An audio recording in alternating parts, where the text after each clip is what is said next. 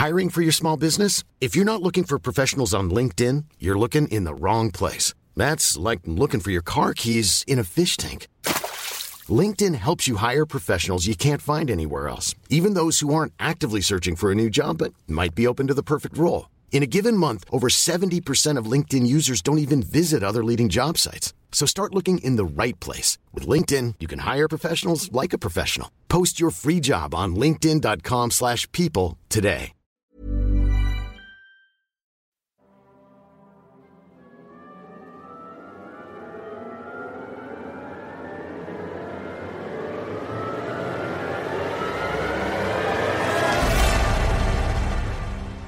Nakapikit ang mga mata ni Tony habang siya ay nakangiti.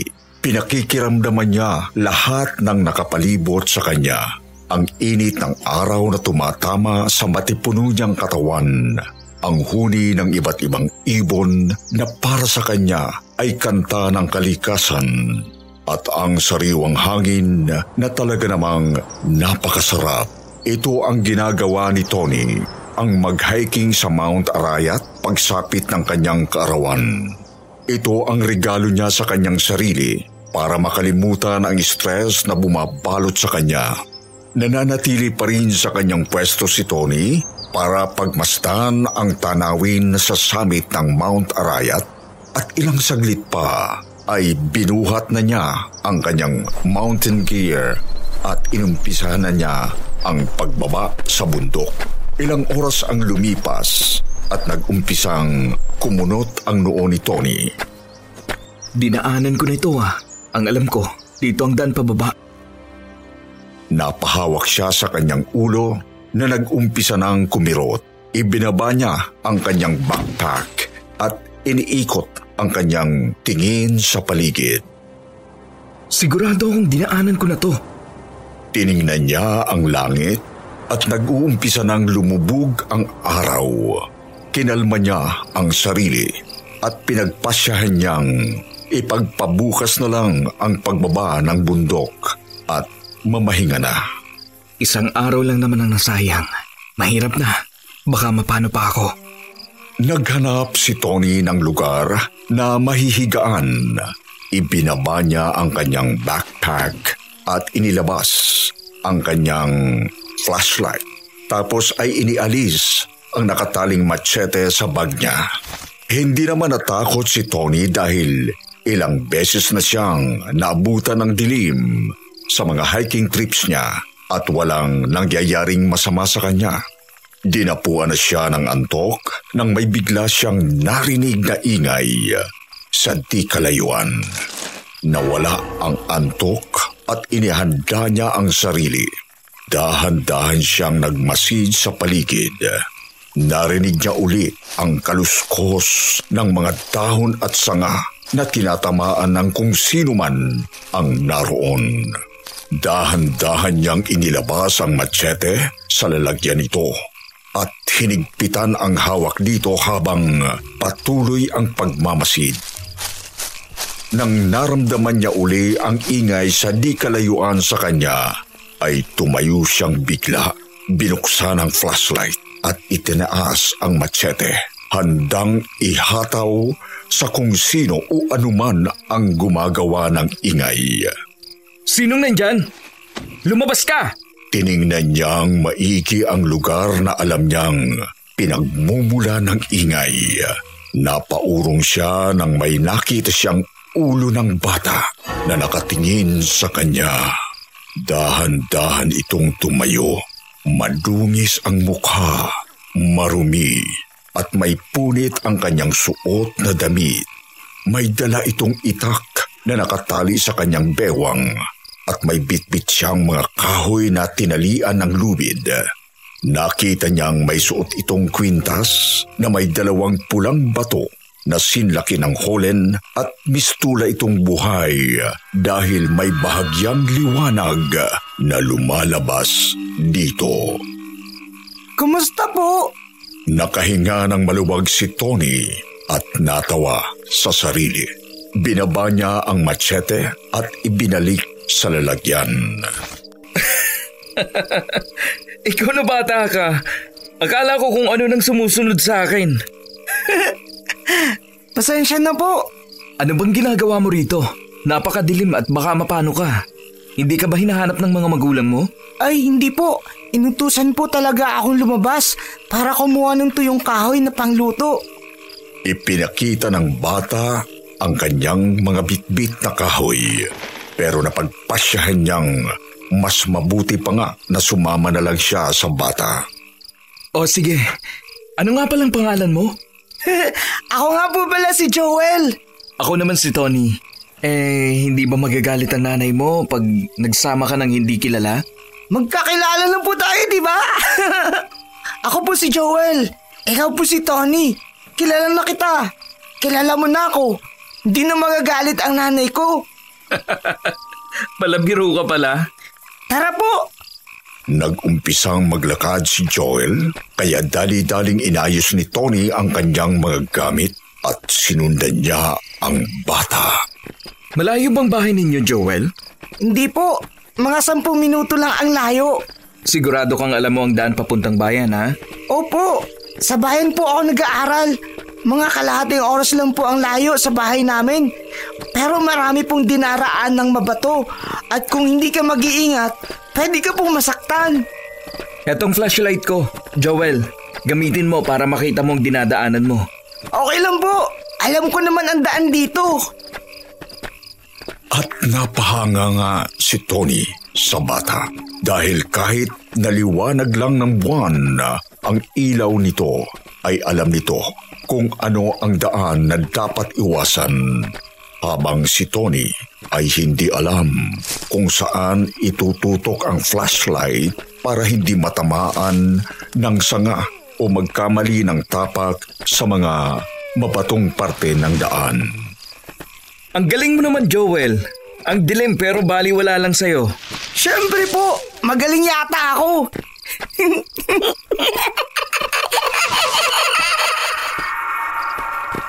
Natigilan si Tony nang mapansin niya na parang nag-iba ang boses ni Joel habang siya ay tumatawa.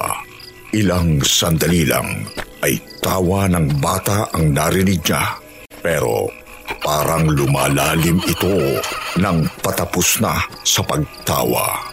Ngunit binaliwala lang niya ito at baka pagod lamang siya. Pagkalipas ng ilang minuto ay may nakitang kubo si Tony sa isang patag na lupain at nakita niyang may babae na nagluluto sa labas. Nay! Nay! Tumingin si Magda at natuwa ng lapitan ng kanyang anak. Ngunit natigil siya nang makita niya si Tony sa bungad ng kakahuyan. Napatigil si Tony sa paglalakad at napakunot noo parang nag-iiba ng anyo ang ginang nang una niya itong makitang naglalakad papunta kay Joel. Ipinikit niya ang kanyang mata at nang dumilat ay hindi na ito nangyari uli. Nay, nakita ko po siya habang naunguha ako ng kahoy. Hindi ba't kabilin-bilinan ko? Huwag mo munang gawin ito. Ang sabi ko maghintay pa ng kaunti. Sorry po, inay. Medyo matagal po kasi tayong hindi... Tinakpan ni Magda ang bibig ng anak bago matapos ang sinasabi at binulungan na tumahimik. Napakunot ng noo si Tony sa nakita at narinig at lumakad siya patungo kay Tony. Habang papalapit si Magda, ay unti-unting nakita ni Tony ang taglay na kagandahan ng babae. Mahaba ang buhok nito at napakaamo ng mukha. Maganda at matikas ang pangangatawan na tila'y sanay sa mabibigat na trabaho. Kumusta ka? Ako si Magda, nanay ni Joel. Um, ay, sorry. Sorry, ako si Tony. Ikinagagala kitang makilala, Amanda. Magda, hindi Amanda. Ah, pasensya na, Magda. Nakipagkamay ito kay Tony na parabang nakuryente sa pagtatagpo ng kanilang kamay.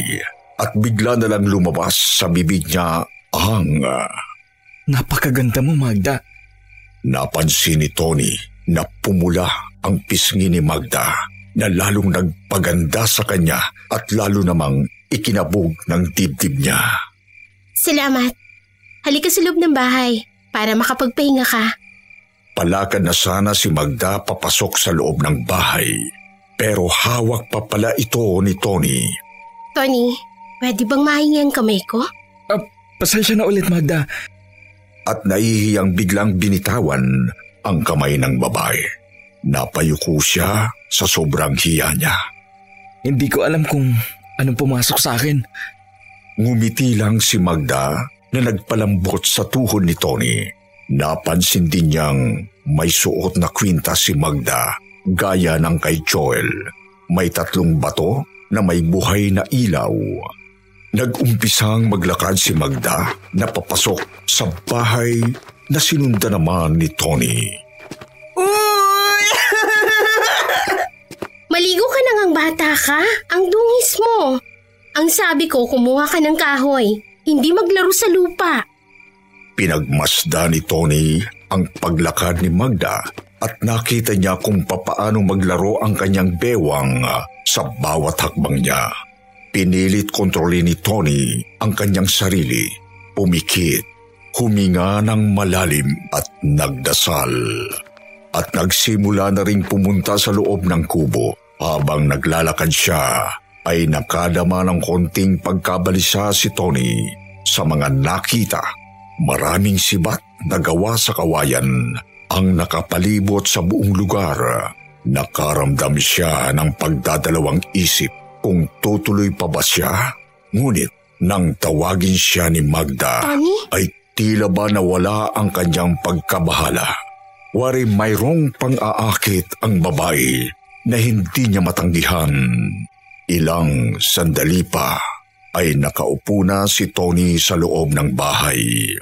May gaserang nagsisilbing ilaw at pumukaw sa kanyang pansin ang mga larawang nakasabit sa dingding.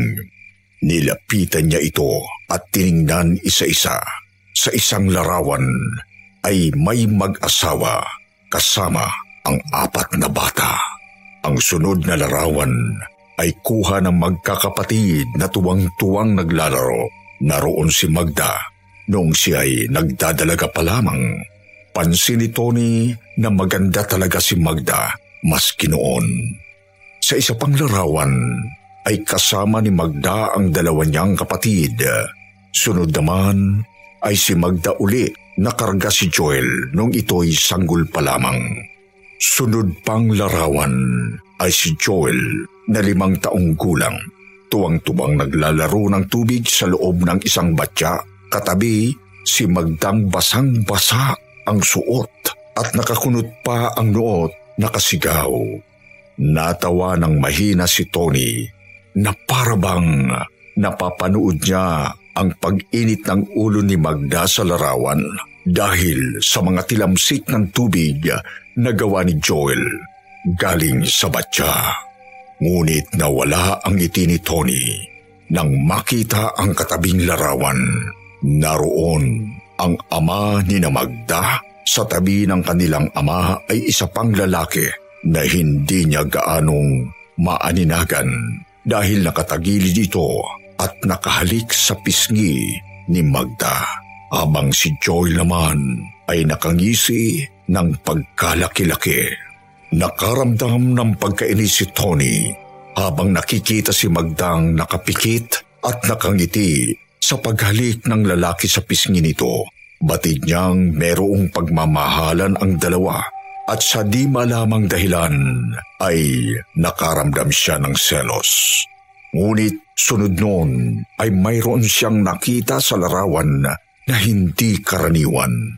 Akala niya pinaglalaroan lamang ang kanyang paningin dahil sa di kalinawang ilaw, subalit Matapos niyang kusutin ang kanyang mga mata, ay nanlamig ang kanyang katawan. Merong malabong anino sa likod ni Magda na kung titingnan niyang mabuti ay meron itong tatlong mapupulang mata. Binalikan niya ang mga naunang larawan na kanina niyang tinitingnan.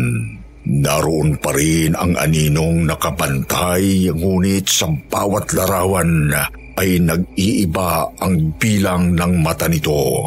Walong mata ang nakita niya sa likod ni Magda noong dalagita pa ito. Pito naman noong kasama niya ang kanyang mga kapatid. Lima noong karga ang sanggol na si Joel. Apat na mata naman habang pinapaliguan si Joel sa batya sa pinakahuling larawan kung saan ay may nakahalik kay Magda ay may tatlong mata. Hindi malaman ni Tony kung totoo ba ang kanyang nakikita kaya naisipan niyang punasan ang mga larawan sa dingding. Ngunit bago pa niya ito magawa ay napatalikod si Tony at nakitang nasa likuran niya si Magda. Maganda ba? Ah, oo. Ang gaganda ng mga larawang kuha kasama ang pamilya mo. Pasensya na. Medyo matatagalan ng konti ang niluluto ko. Kung gusto mo munang maligo, nasa labas ang banyo sa likod ng bahay. Patapos na si Joel. Oh, sige. Salamat. Agad niyang sinunod si Magda at dinala ang kanyang mga gamit sa banyo. Bit-bit din ang kanyang machete. Nagsimula na ang pagdududa niya sa mag-ina. Ang maraming sibat na nakita niyang nakapalibot sa lugar. Ang mga anino sa larawan, dagdag pa ang kakaiba nilang ikinikilos. Nagkaroon siya ng hinala na aswang ang mag-ina. Subalit, hindi naman siya sigurado at kung sakali mang mali ang kanyang hinala, ay hindi niya nais na gawan ng masama ang mga taong nagmamagandang loob lamang. Kaya naman nagpasya siyang manigurado at mag-isip ng susunod niyang hakbang habang naliligo. Um, Joel? May titingnan lang ako sa labas ha? Nakalimutan ko yatang patayin yung apoy sa lutuan. Patay na po, Nay! Ah, uh, sigurado ka? Maganda na sigurong manigurado. Baka kasi masunugan tayo. Patay na po, Nay! Nginitian ni Joel ang kanyang ina na parang ipinaparating na gusto lamang puntahan si Tony na kasalukuyan pa rin naliligo. Ikaw bata ka kung ano-anong iniisip mo. Wala naman po akong sinasabi ah!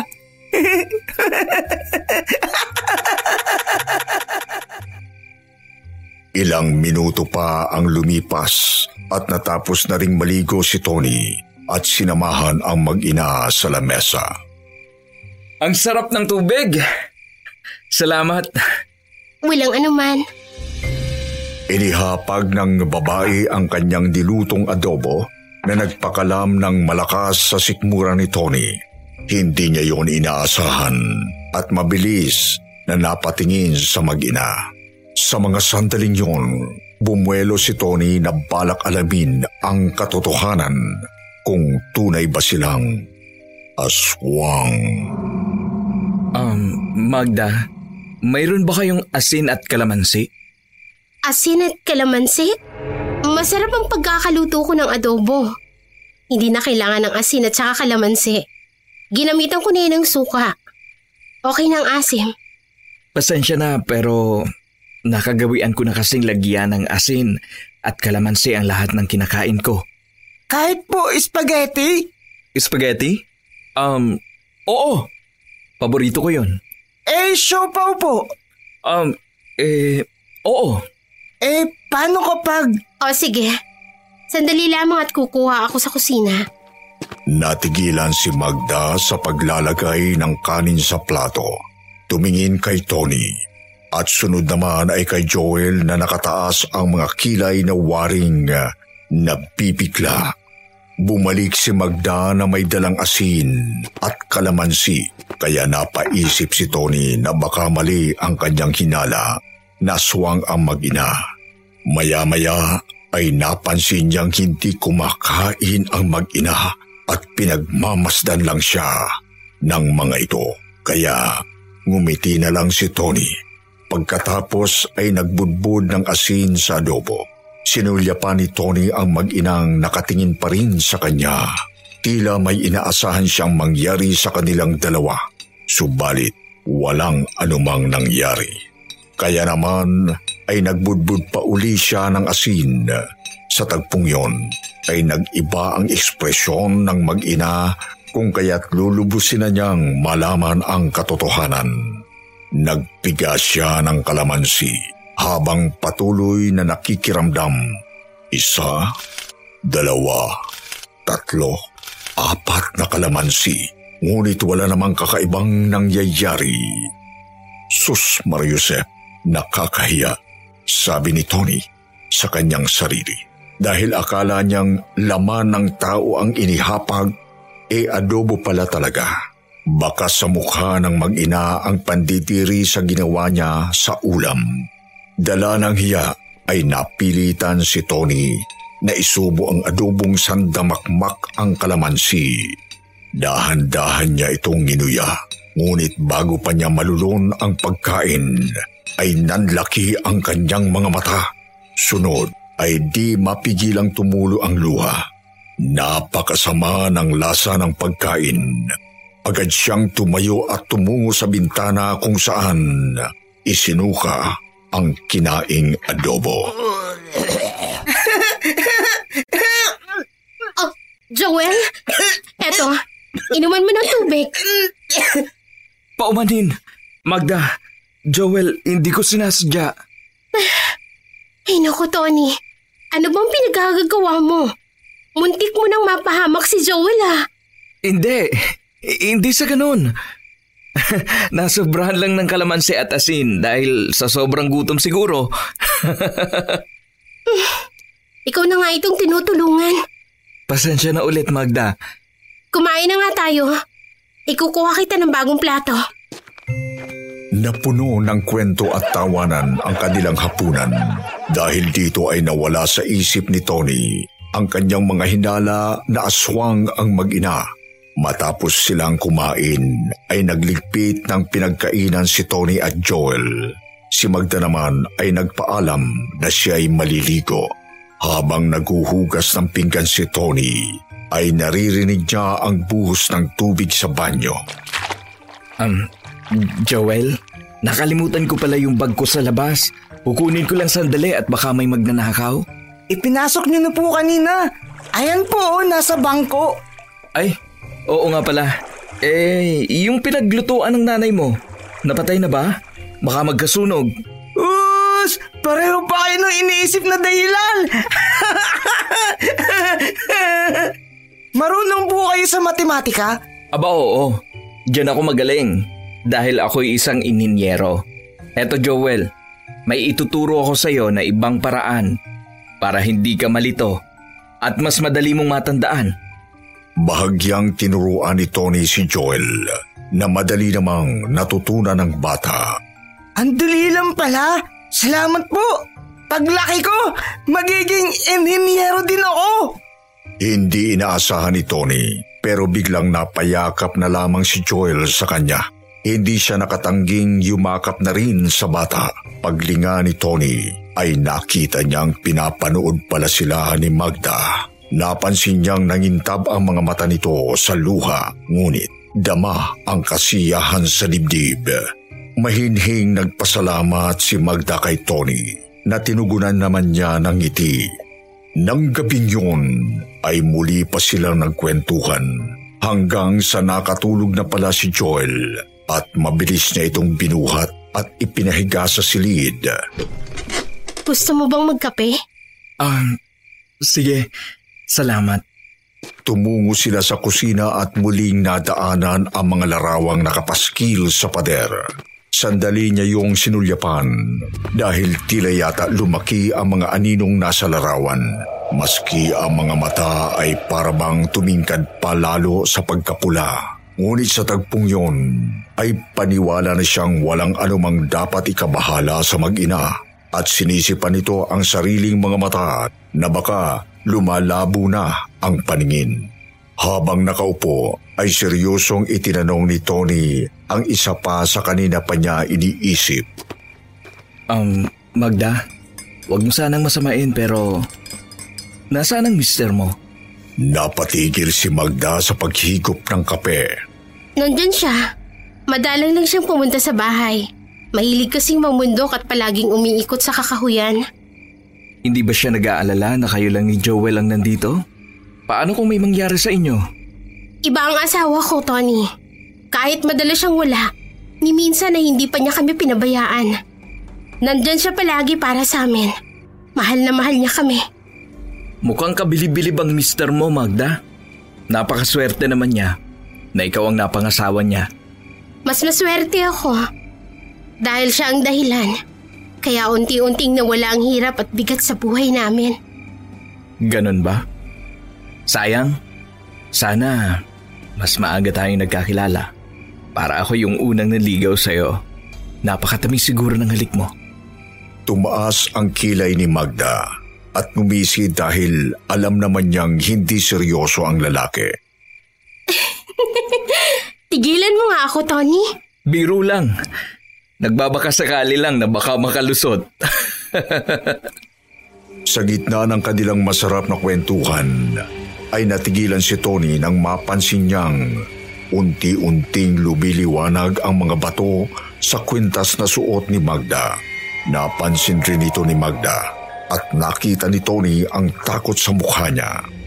Parating na siya. Joel? Joel? Gising anak! Magda! Anong problema? Bakit po, Nay? Ang ganda na po ng panaginip. Anong ginagawa ninyo? Natigilan si Joel nang makita niya na umiilaw ang suot niyang kwintas.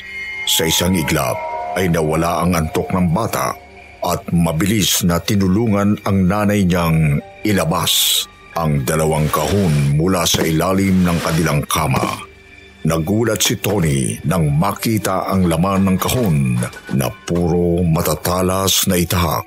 Nakita niyang isinukbit ni Joel at Magda ang itak sa kanilang katawan. Waring sanay na sanay na humawak ng patalim.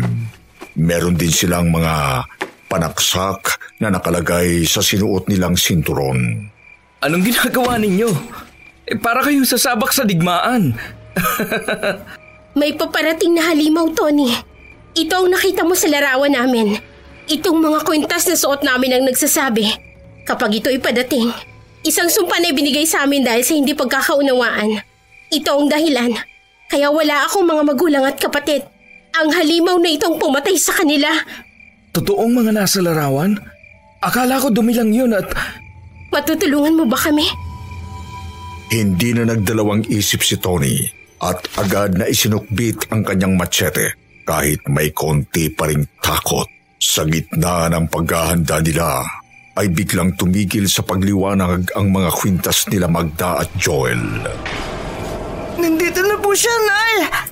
Mag-iingat ka, anak. Tandaan mo ang turo ko sa'yo, ha?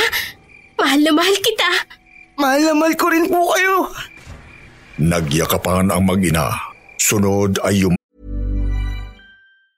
Planning for your next trip? Elevate your travel style with Quince. Quince has all the jet setting essentials you'll want for your next getaway, like European linen, premium luggage options, buttery soft Italian leather bags, and so much more. And it's all priced at 50 to 80% less than similar brands. Plus, Quince only works with factories that use safe and ethical manufacturing practices. Pack your bags with high-quality essentials you'll be wearing for vacations to come with Quince. Go to quince.com slash trip for free shipping and 365-day returns. Hi, I'm Daniel, founder of Pretty Litter. Cats and cat owners deserve better than any old-fashioned litter. That's why I teamed up with scientists and veterinarians to create Pretty Litter. Its innovative crystal formula has superior odor control and weighs up to 80% less than clay litter.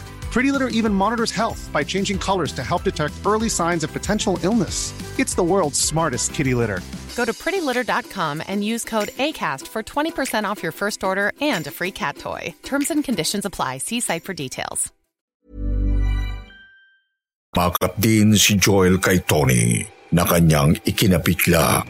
Para bang nawala ang takot ni Tony at napalitan ng kakaibang lakas ng loob na ngayon lang niya naramdaman. Mahigpit din niyang niyakap si Joel at pagkatapos ay tumakbo na ang bata patungong kakahuyan. Nang makita ni Magda at Tony na wala na si Joel, ay lumabas din sila ng bahay at naghintay sa pagdating ng panganib.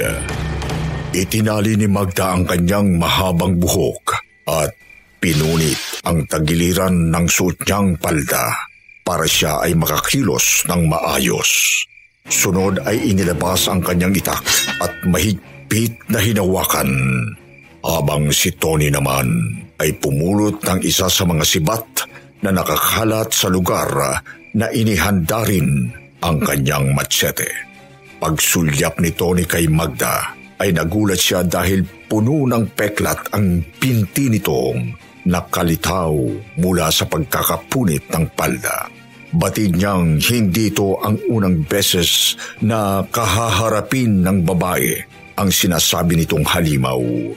Namamangha siya dahil sa hindi maitagong katapangan ng babae. Nawari nasa harapan siya ng isang mandirigmang nagbibigay rin ng katapangan sa kanya. Tony, kung malalampasan natin ang gabing ito, sige, pagbibigyan kita sa gusto mo. A- ano, anong ibig mong sabihin? Uh, kung, kung ganun ay pwede tayong mag... mag...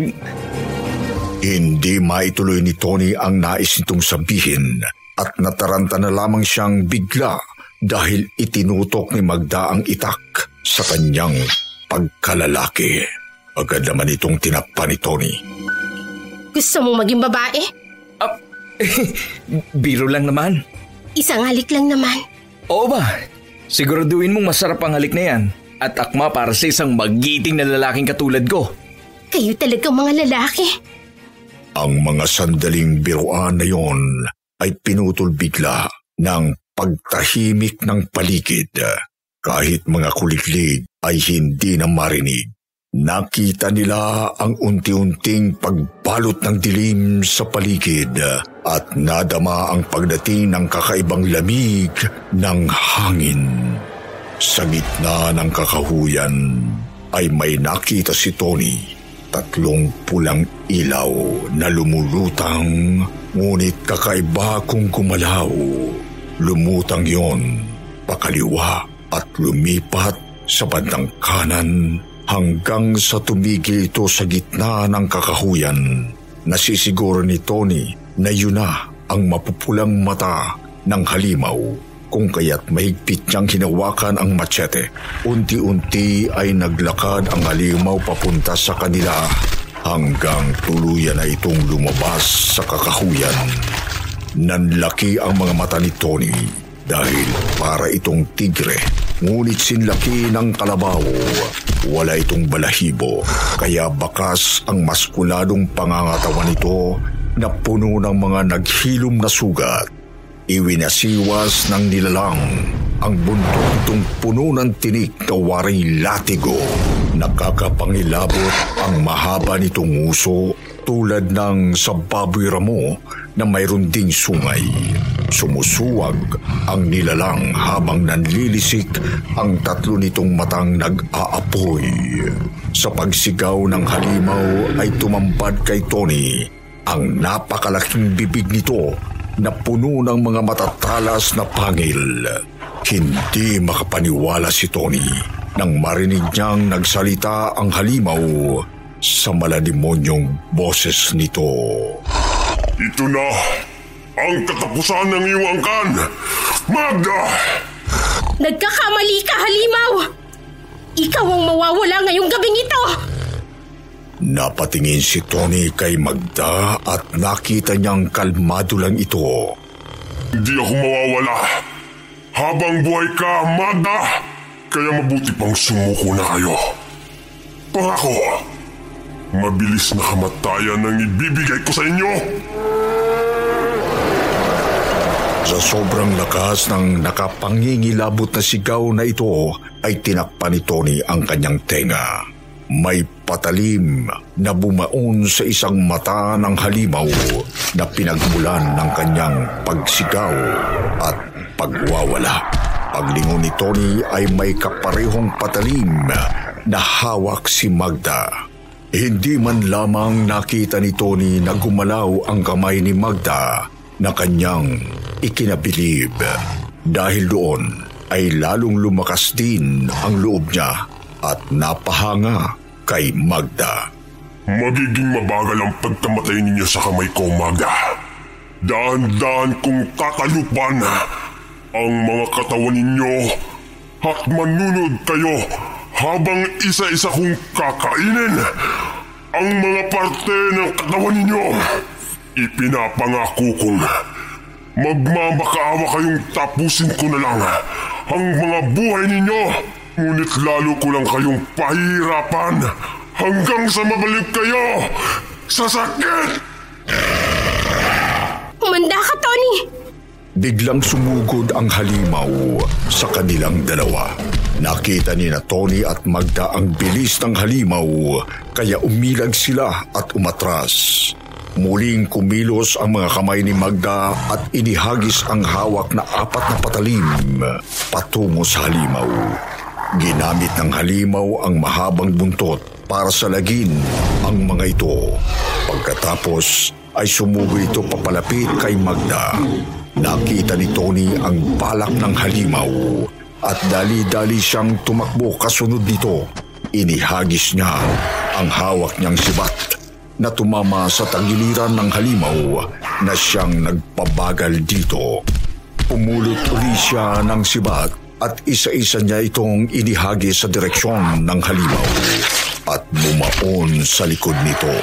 Tumigil ang halimaw sa pagsugod kay Magda at bumaling kay Tony. Ngumisi ito gamit ang buntot ay hinablot nito ang tatlong nakasaksak na sibat sa likod nito at inihagis kay Tony. Mabilis namang kumilos si Tony upang makailag. Gamit ang kanyang machete ay sinangga niya ang isang sibat. Nakaramdam naman siya ng hangin sa pagdaplis ng pangalawang malapit sa kanyang ulo. Ngunit pagkatapos noon ay nakaramdam siyang kakaibang kirot. Ang ikatlong sibat ay nakabaon na pala sa kanyang balikat. Sumigaw si Magda habang hindi tumitigil sa pagbato ng sibat sa halimaw. Ngunit kahit tinatamaan ay parang walang epekto. Malakas ang pagbagsak ni sa lupa kaya lalo niyang naramdaman ang sakit ng pagkakasaksak ng sibat. Nakita niyang kumilos ng mabilis ang halimaw palapit sa kanya. Sa forma nito ay nakahanda na itong lapain siya. Alam ni Tony na magiging katapusan na niya kung hindi siya kikilos. Kaya naman, pilit siyang bumangon. Hinawakan ang dalawang kamay ang sibat na nakasaksak sa balikat at buong lakas niya itong hinatak. Alos panawan siya ng ulirat sa sobrang sakit. Batid niyang wala ng panahon upang maiwasan pa ang halimaw, kaya naman agad siyang kumilos. Binaliktad ni Tony ang talim ng sibat na hawak niya at sinalubong sa padating na halimaw. Nakita ng halimaw ang binabalak ni Tony, ngunit huli na ang lahat. Tumusok ang sibad sa nguso ng halimaw at tumuloy ito sa isa pa nitong mata. Bumangga ang katawan nito kay Tony, kaya nagpagulong-gulong sila sa lupa. Tumama ang katawan ni Tony sa isang puno at nawalan siya ng malay. Ang halimaw naman ay nagwawala dahil sa natamong sugat. Papatayin ko kayo! Agad na pinuntahan ni Magda si Tony at nakahinga siya nang maluwag nang makitang buhay pa ang lalaki. Dali-dali niyang ginising hanggang bumalik ang ulirat ni Tony. Pwede ko na bang makuha ang halik mo? Mukhang hindi na ako tatagal. Tara, Tony! Nagulat si Magda dahil may halong dugo ang pag-ubo ni Tony, ngunit hindi ipinahalata ang kanyang pagkabahala. Tumayo ka, dali! Kailangan nating makapunta sa kakauyan! Sige na, Magda. Tumakas ka na. Abang hindi ka pa napapansin ng halimaw, iwan mo na ako rito. Kunin mo na si Joel at tumakas na kayo! Hindi kita iiwan, Tony! Pinilit ni Magda na isampay ang braso ni Tony sa kanyang balikat at inumpisahang itayo ito. Magda, iwan mo na ako! Mapapahama kayo kung hindi pa kayo umalis! I- iwan mo na ako! O sige, magtatalik tayo kung makakatakas tayo. Pangako! Let's go! Parang nakuryente at nabuhayan ng bigla si Tony sa narinig at biglang nagsimulang tumakbo papalayo ang halimaw patungo sa kakahuyan. Naiwang nakatunganga si Magda sa nasaksihan. Napangiti siya at umiling. Ilang sandali lang ay nakahabol na siya kay Tony at inalalayan niya ito sa pagtakbo. Tatakas kayo? Kahit saan pang sulok ng mundo kayo magtago, ay hanapin ko kayo! Dali! Dito! Joel! Opo! Biglang napatigil sa pagtakbo si Magda at napatigil din si Tony. Humarap si Magda sa pagdating ng halimaw. Takang-taka si Tony sa ginagawa ni Magda. Hinila niya si Magda pero hindi niya ito mapilit kaya niyakap na lang niya si Magda at magkasamang hinarap ang pagdating ng halimaw. Nakita ni Tony na lumalabas sa likod ng isang malaking puno si Joel at pinagtataga ang isang makapal na lubid na nakatali roon. May inihanda silang patibong para sa halimaw. Napakabilis ng mga sumunod na pangyayari. Nakita ni Tony nang umulan ng mga siba patungo sa halimaw at isa-isang tumarak sa katawan ng halimaw. Ngunit patuloy pa rin ito sa pagsugod.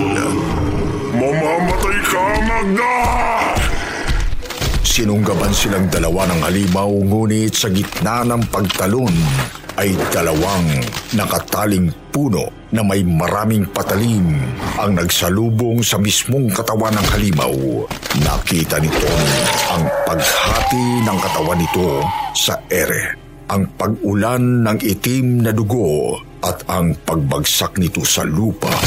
Nakita ni Tony na buhay pa rin ang halimaw at pinipilit itong gumapang papunta sa kanila. Dumampot ng sibat sa lupa si Tony at Magda at sabay na isinaksak ng buong lakas sa ulo ng halimaw. Sa wakas ay tuluyan na itong bumagsak. Napabuntong hininga si Magda at napaluhod sa lupa. Nay! Tumakbo si Joel at patungo sa kanya at nagyakapan silang dalawa at parehong umiiyak. Natalo natin siya uli! Natalo natin siya lang! Oo, anak. Napakagaling at napakatapang mo. Napangiti si Tony sa papuri ni Magda. Lumapit si Joel sa kanya at yumakap din. Anak, akin ang itak mo. Lumapit si Magda sa ulo ng halimaw na ngayon lang napansin ni Tony na nag-uumpisang umusok. Tinaga ni Magda ang mga mata na tinamaan niya kanina gamit ang isang patalim at ipinasok ang kamay nito sa loob. Napangiwi naman si Tony.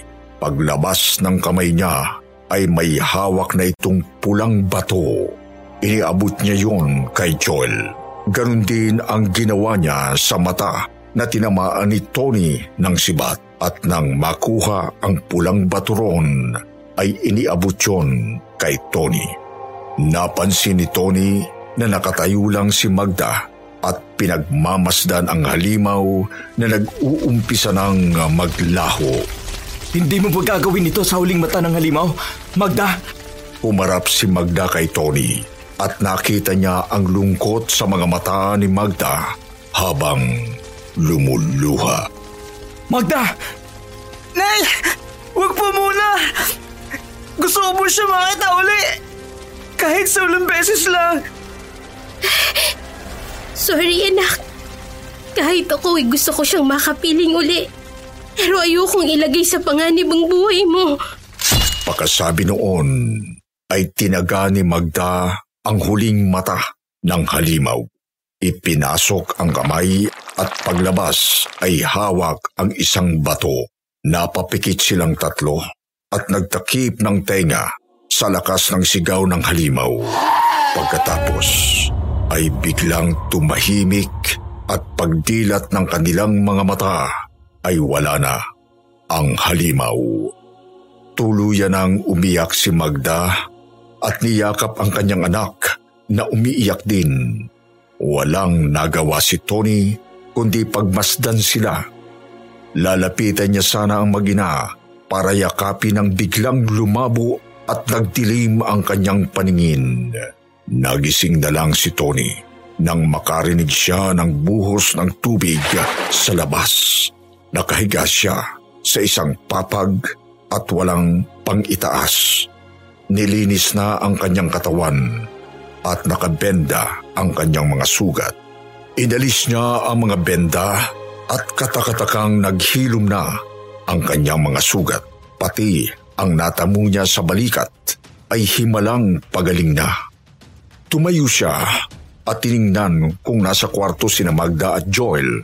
Nakita niya si Joel na naghihilig sa sarap ng tulog sa kwarto. Lumabas ng bahay si Tony at nakita niyang madilim pa. Tinatanong sa sarili kung gabi pa rin ba. Pinagmasdan niya ang lugar kung saan naganap ang labanan at hindi siya makapaniwala sa lahat ng nangyari. Oh, bakit gising ka na? Nasa likod niya nang galing ang boses at tumalikod si Tony para hanapin si Magda. Subalit muntik nang bumigay ang tuhod niya nang makitang ubot-hubad si Magda. Napako ang mga mata ni Tony sa alindog niya, magpapabaliw sa kahit sinong lalaki. Ibinaling ni Tony ang kanyang mga mata sa ibang direksyon. Magda, saglit. Ikukuha kita ng isusuot. Bago pa makalakad si Tony, papunta sa loob ng bahay, ay naramdaman niya ang kamay ni Magda na humawak sa kanyang balikat at siya ay iniharap uli sa kanya. Pilit na ibinabaling ang kanyang tingin ngunit nang makita niyang nakatitig sa kanya si Magda, ay natigilan siya. Nagtitigan sila ng matagal at inilapit ni Magda ang kanyang katawan kay Tony. Naramdaman ni Tony ang init na nanggagaling sa katawan ni Magda at hindi na napigilan ang sarili. Hinalikan niya si Magda at sila ay nagtalik sa ilalim ng buwan. Magkayakap ang dalawa sa lupa at pinagmamasdan ang mga bituin at pagdaan ng mga ulap sa langit. Mm. Sorry. Dahil sa akin ay nakapagtaksil ka. Hindi na niya natapos ang sasabihin. Idinikit ni Magda ang kanyang daliri sa labi ni Tony. Hinalikan siya uli ni Magda at sila ay nagtalik muli. Nagising si Tony sa mga huni ng ibon at pagmulat ng mga mata ay naaninag niya ang sikat ng araw. Nadinig ni Tony si Magda at Joel na nag-aayos ng hapagkainan kaya madaling inayos niya ang kanyang sarili para puntahan sila. Magandang umaga, Magda, Joel. Magandang umaga po. Masiglang bumati si Joel at lumapit sa kanya para yumakap. Handa na ang almusal, Ton. Kain tayo. Pwede ka naming samahan pababa ng bayan. Um, Magda, baka gusto niyo dito muna ako. Tulungan ko kayo magayos ng mga nasira o kaya bantayan ko kayo ni Joel. Baka bumalik ulit yung halimaw. Hindi na siya babalik, Tony. Nakuha ko na ang lahat ng mata niya. Tapos na ang sumpa sa pamilya namin. Kaya makakapamuhay na kami ng tahimik. Napansin nga ni Tony ang mga kwintas na suot ni Joel at Magda na may tig-apat na bato pero kulay itim na sila at hindi na pula. Nalungkot si Tony sa sinabi ni Magda dahil tuluyan ng nahulog ang loob niya rito pero naisip niya na wala siyang karapatang manatili kaya wala na siyang nagawa kundi tumango at sumang-ayon kay Magda. Sila ay tahimik na kumain at pagkatapos maglikpit ay inutusan na ni Magda si Joel na magbihis para makalakad na sila. Malungkot na sumunod si Joel sa kanyang ina. Nag-ayos ng gamit si Tony nang magawi ang tingin niya sa mga larawan sa dingding. Nilapitan niya ang mga ito at napangiti siya. Wala na ang halimaw sa lahat ng mga larawan. Handa ka na, Tony? Oo, handa na. Lumabas siya ng bahay at sinundan ang mag-ina pababa ng bundok. Hindi nagtagal ay dinig na ni Tony ang ingay ng mga jeep at tricycle. May mga tindera na isinisigaw ang kanilang paninda at mga halakhak ng mga batang naglalaro sa daan. Ilang saglit pa ay nakikita na ni Tony ang bayan. Puminto silang tatlo sa bungad ng kakahuyan. Nangiti si Tony at nag-umpisang lumakad. Ngunit natigil siya nang mapansing hindi sumama ang mag-ina. Hindi niyo ako sasamahan? Hindi, Tony. Hanggang dito na lang kami. Nakita ni Tony ang naluluhang mga mata ni Magda. Hindi alam ni Tony kung ano ang gagawin.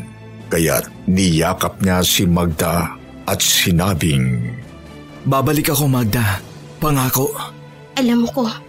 Yumakap din siya kay Magda at nang maghiwalay sa pagkakayakap ay yumukod si Tony at niyakap din si Joel. Magpakabait ka, Joel, ha? Pagbutihin mong pag-aaral mo para gumaling ka palalo sa math. Opo, salamat po. Niyakap siya ng magpit ni Tony. Tumayo siya matapos ang ilang sandali. Inayos ang kanyang gamit at nagsimulang maglakad papunta sa bayan. Hinarap niya ang mag-ina para kumaway at siya'y nabigla sa nakita na andun si Magda at Joel. Ngunit nag-iba ang kanilang anyo. Si Magda ay may edad na at si Joel ay isang ganap na binata. Sa isang iglap ay bumalik lahat kay Tony ang nakaraan. Ang unang tagpo nila ni Magda nang siya'y maligaw sa Mount Arayat, ang kanilang unang pagtatalik ang unang labanan nila ng halimaw, ang pag-iyak ni Magda habang hawak si Tony na walang buhay. Ang pagbuhat niya kay Joel nang siya ay isang taong gulang. Ang pangalawang laban na ikinamatay niya muli. Ang masayang paglalaro nila ng tubig ni Joel. Ang paglalambing niya kay Magda nang kunan ang kanilang larawan. At ang huling halik na natamo niya kay Magda. Hindi niya namalayan na umaagos na ang kanyang luha. Tumingin siya uli sa kanyang mag-ina at ngumiti. Lumaka dito pabalik sa kanila at niyakap ang kanyang anak na ngayoy kasing tangkad na niya. Paalam, itay. Salamat po sa lahat. Mahal na mahal ko po kayo. Paalam anak. Huwag mong pababayaan ang nanay mo. Mahal na mahal kita. Pangako. Itay. Paalam, mahal ko. Salamat sa palagi mong pagtupad ng iyong pangako. Hindi kami pababayaan. Panahon na para mamahinga ka. At kami rin. Yun ba ang dahilan? Kaya tuluyan mo ng pinaslang ang halimaw. Oo, mahal. Nag-uumpisa ng bumigay ang katawan ko at ayoko nang ilagay sa panganib ang anak mo. Maganda. At sexy ka pa rin. Mm. Binulong ito ni Tony kay Magda, sabay halik sa kanyang pisngi. Napangiti naman si Magda dahil doon. Pinalis ni Tony ang luha ni Magda. Mahal na mahal kita, Tony. Paalam. Paalam, mahal. Paalam, Joel. Nagsimula na maglakad muli si Tony papuntang bayan. Nakangiting kumakaway ang mag-ina habang nakikita nilang naglalaho si Tony. Tumalikod din si Tony at kumaway sa kanila at tuluyan na silang naglaho. Nakapikit ang mga mata ni Tony at siya ay nakangiti. Pinakiramdaman niya lahat ang nakapalibot sa kanya ang init ng araw na tumama sa matipuno niyang katawan. Huni ng iba't ibang ibon na para sa kanya ay ang kanta ng kalikasan. ang sariwang hangin na talaga namang napakasarap. Nang naramdaman niyang may humawak sa kanyang kamay, pagtingin niya, ang nakita niya ay ang nakangiting mukha ni Magda. Joel, anong tinitingnan mo? Ang magandang tanawin ha. Kasing ganda mo. Sus, ng bola pa. Dito kaya natin gawin ang kasal natin. Ano ka, sira? Eh di walang dumating na bisita. Hindi kalayuan ay nakangiting pinanood ni Joel ang kanyang mga magulang. Naglalakad ang mga ito papunta sa kanyang direksyon nang may humawak ng kanyang kamay. Nakita ni Joel na padaan na ang kanyang mga magulang sa kanyang tabi. Parehong nakangiti at nakatingin sa kanya. Kumindat ang tatay niya sa kanya at ang kanyang ina ay hinaplos ang kanyang pisngi. Siya ay napapikit dahil sa naramdaman niya ang pagmamahal ng mga ito sa kanya. Dumilat si Joel at pagtalikod niya ay nakita niyang bumababa na ng bundok ang kanyang mga magulang hanggang unti-unting naglalaho. Joel! Engineer Joel! Ah, sorry. Akala ko kasi may nakikita ako. Hoy ah, wag mo akong takutin. Hindi. Ang ganda rito. Kaya pala gusto mo palaging pumupunta pagkaarawan mo. Oo nga eh. Niyakap niya si Monica mula sa likod at tiningnan nilang dalawa ang ganda ng tanawin. Pangako, hinding hindi kita pababayaan, Monica. Oh, ang sweet naman ng future husband ko. Ilang saglit pa ay nagyayana si Joel na bumaba. Baba na tayo. Sige, Nag-ayos na sila ng gamit at nag-umpisa ng maglakad ng... Joel, sandali. Itong bigay mong kwenta sa akin, no? Napahinto si Monica at napahawak sa suot na kwintas. Ngumiti si Joel nang makita na ang dating mga itim na bato galing sa isang halimaw ay naging puti at nagniningning.